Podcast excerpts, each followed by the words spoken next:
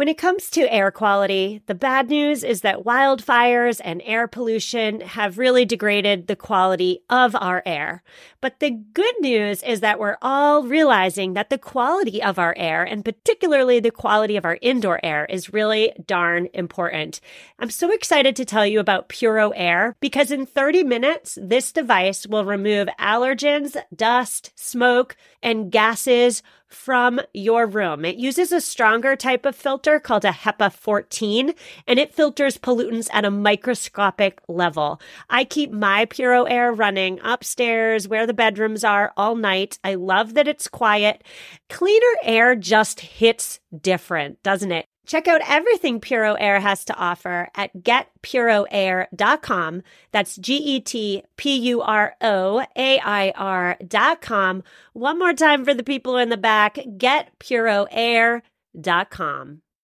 Well, hello there. Welcome back to another headlines episode. On these headlines episodes, again, we're covering a bunch of news stories in rapid fire format. On today's show, we have five news stories that are related to the environment and conscious consumption. Let's jump right into it because, again, today we have five stories. We're going to start in my backyard. This is for all my New Englanders who already know what's going on here, but for the rest of us who may not be so aware, there has been some serious floods in New England and specifically in Vermont. Vermont's floods are exposing a limit to our collective American ability to adapt to climate change. Heavy rainfall in Vermont on Sunday into Monday caused significant destruction miles away from any river, and it is evidence of a dangerous climate threat that sometimes goes without notice. That is catastrophic flooding.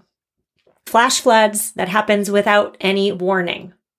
Now, rising temperatures from global warming make the potential of flooding worse because it allows the air to hold more moisture, which leads to more intense and sudden rainfall. Now, the federal government is funding better storm drains and pumps and building levees and elevating flood roads. And they're using federal flood maps as a guide to determine where to build all this infrastructure. They're supposed to be updated regularly. These flood maps are supposed to be updated regularly, but they often fail to capture the full risk. In Vermont, and I should say, I should be transparent, I own property in Vermont. Roads are impassable, completely impassable. Roads are destroyed throughout the state. And so Vermont is not a coastal state. It touches no coast. And so the problem is that the federal government tends to focus its resilience efforts on the obvious areas, these coasts or river cities. Now, I should say here too, in efforts of being comprehensive, that yes, there was flooding in my backyard of Vermont, but there were also deadly floods last week in India, Japan, China, and Turkey. Landslides and flash floods killed 15 people in India last week. Schools in New Delhi were forced to close because of flash flooding. In Japan, torrential rain pounded the southwest, which caused floods and mudslides that left two people dead and six others missing. And again, atmospheric scientists say that storms are forming in a warmer atmosphere, which makes extreme rainfall our new reality. And while we can't say that climate change is causing rain, we can say with a fair degree of confidence that the warmer and wetter atmosphere is making extreme rainfall occur more often. Next up, we're moving to advances in food packaging. So, some good news. We just talked about floods in my backyard. I'm feeling bummed out. Let's flip the script. Let's talk about some good news. Scientists at the Chinese University of Hong Kong have created an edible, transparent, and biodegradable material that could potentially be used for food packaging as a plastic alternative. These scientists used bacterial cellulose, which, if you're not a scientist, I'm not a scientist, I don't know what that is. Bacterial cellulose is an organic compound that's derived from certain types of bacteria, and that's what was used to develop this product. Now, the good news is that unlike the cellulose that's found in the cell walls of plants, Bacterial cellulose can be produced through microbial fermentation. So that means that there's no need to harvest trees or crops to grow stuff just to cut it down to make food packaging. Really good news. Bacterial cellulose is relatively sustainable, easily available, non toxic, and non polluting. Now, up until now, widespread adoption of bacterial cellulose in food packaging was limited because it was sensitive to moisture in the air, which means that it was not as durable as plastic. But these scientists incorporated certain soy proteins and coated the bacterial cellulose with an oil resistant composite. So these researchers then were able to make a transparent and edible and durable composite packaging. The study found that this plastic alternative can be completely degraded within one to two months. And unlike other bio derived plastics, this bacterial cellulose composite does not require specific industrial composting conditions to degrade. So we all know those types of products, right? You get something in compostable packaging and you shout from the rooftops, woohoo, I can put this in my backyard bin.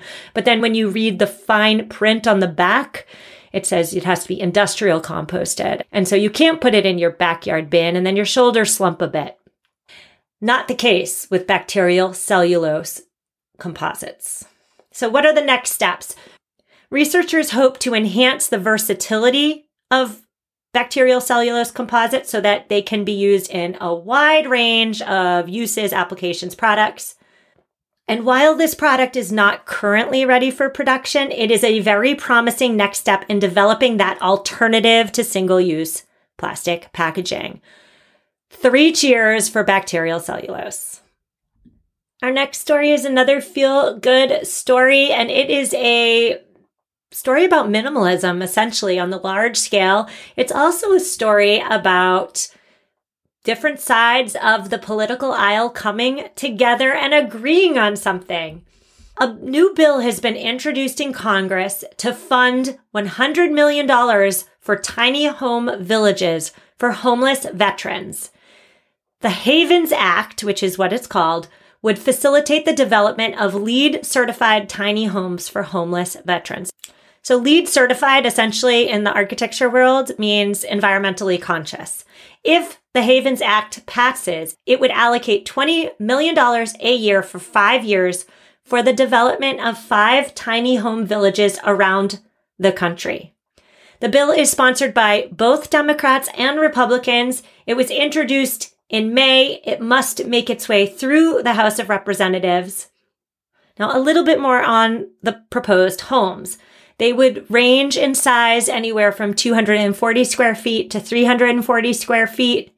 These tiny home communities would also include social services like job training, financial training, and counseling for the residents. And of course, if it passes, it would mean significant improvements in the lives of veterans who also happen to be homeless. It would give them homes. Now, it is too soon to tell the impact of this bill or if it will become law. But I think it's pretty darn cool that lawmakers are considering it because it's an indication that the construction of tiny homes are increasingly being seen on a broad scale as a potential solution to the housing crisis. So, we're going to take a quick break. And when we come back, we're going to talk about two completely unrelated but very interesting stories. We're talking about wastewater at Fukushima, and we're talking about the devil's hole pupfish. Oh my goodness, buckle up. I'll see you in a moment after a quick sponsor break. Hello, sustainable minimalist listeners. Are you committed to living a greener and simpler life? Well, meet Home Threads, your ally in more sustainable and minimalist home decor. As the total destination for decor and furniture, Home Threads helps you define your minimalist lifestyle while respecting the planet. Discover their exclusive Haven collection They use many sustainable materials without compromising on style. And here's the best part.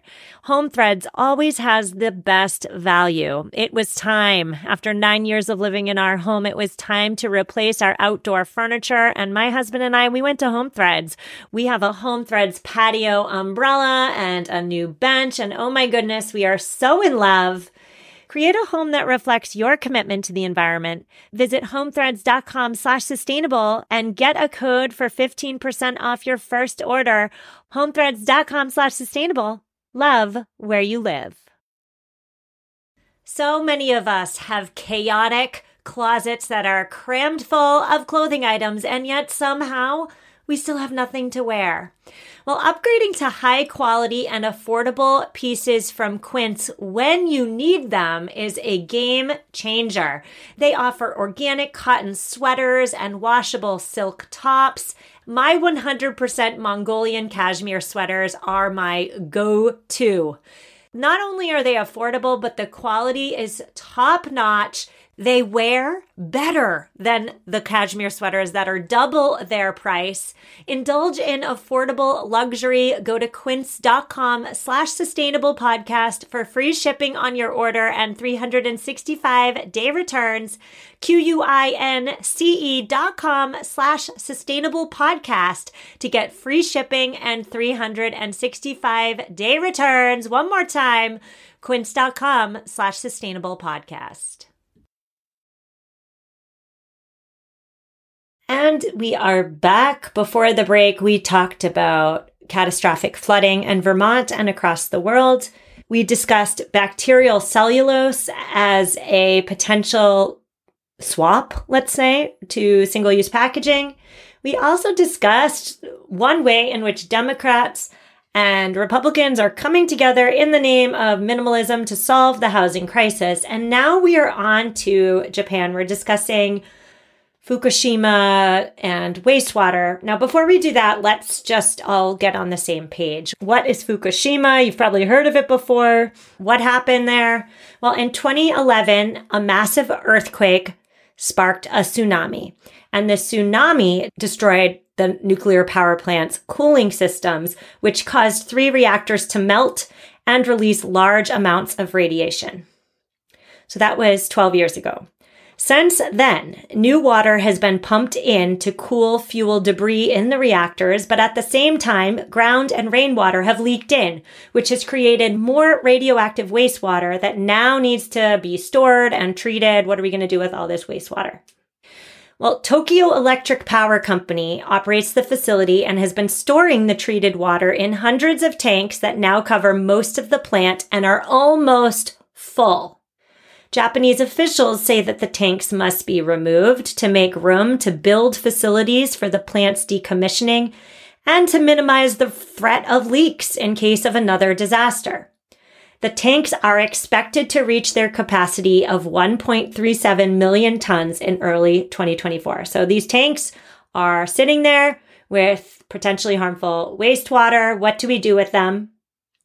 Well, the International Atomic Energy Agency approved Japanese plans to release this treated but radioactive wastewater into the ocean.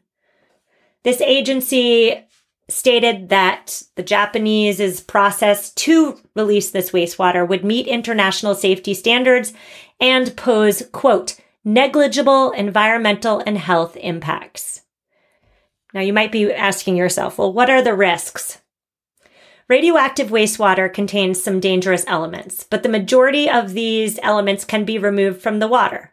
The real issue is a hydrogen isotope, which cannot be taken out or taken away because there is currently no technology available to do so. Japan's government does say that they will release the contaminated water slowly and they will slowly over decades and they will dilute it. But diluting the wastewater might not be enough to reduce its impact on marine life. This hydrogen isotope can pass through various levels of the food chain and, of course, be bioaccumulated up the food chain. And opponents also argue that the oceans are already under an awful lot of stress, aren't they? There's climate change, there's ocean acidification, there's overfishing, there's pollution. So releasing this wastewater certainly won't help the situation in our oceans. Now, you might also be wondering, well, does this happen in other areas?